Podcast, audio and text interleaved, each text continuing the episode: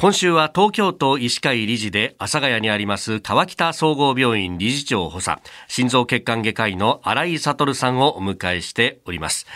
えー、今日は狭心症の最新医療事情について伺ってまいります、えー、狭い心の症状と書く狭心症これどういう病気なんでしょうか？はい、えー、この病気はですね心臓を取り巻く冠動脈、まあ、これはあの右と左にありまして、まあ、計2本なんですけれども、はい、えー、それが心臓の周りを冠のように取り囲んでいて、えー、その血管を通して血液が心臓の筋肉に送られて、えー、心臓が動い動くという形になってるんですけども、はい、えー、その血管が動脈硬化を起こして、えー、だんだん狭くなって血液の流れが悪くなって。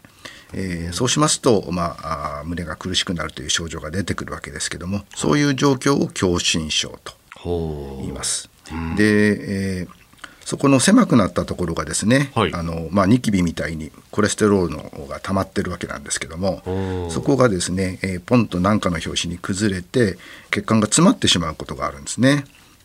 そういうところが、はい、になると心筋梗塞ということになります。さらに移行していくと、はい、これそのあの、まあ、胸の痛みなどの症状が出てくると。でこれ原因はどういったことがあるんですか、はい、原因は、まあ、あの血中のコレステロールが高い方ですね。高脂質異常症ですね。脂質異常症とか、はい、それから糖尿病ですね。それから、えー、生活習慣病でいうと、はい、そのタバコが非常に悪いですね。はい。そういうこう生活習慣によってだんだんと進行するという感じですか？そうですね。はい徐々に進行してくる状況ですね。はあ、これ最新のその治療法というとどういったものがあるんでしょうか？はい。えー、これは結局狭くなったところを広げてやるっていう治療になるわけなんですけれども、はい、カテーテルですね、えー、血管の中のカテにカテーテルを入れて、えー、昔はですね一等最初はその風船だけで膨らませてたんですね。そういう治療が最初に開発されたわけです、はい、ただそれですと再発してしまうんですね。それなので、えー、膨らましたところを、はい。小さな金具を入れてですね、ええ、管状の金具ステントと言いますけども、はい、それを入れて、えー、またそこが縮まないように押さえをしてあげるというのがステント治療ということになります。まあ、それでもですねなかなかまたこう血管の中のですね、はい、内膜と言いますけど内膜が飛行してくる熱くなってきて狭くなっちゃうことがあるので、えー、そこにですねお薬をですねあの塗った薬剤溶出ステントというのがまた開発されましてそうしますと再発が予防できるという形でだんだんだんだん進んできてますね。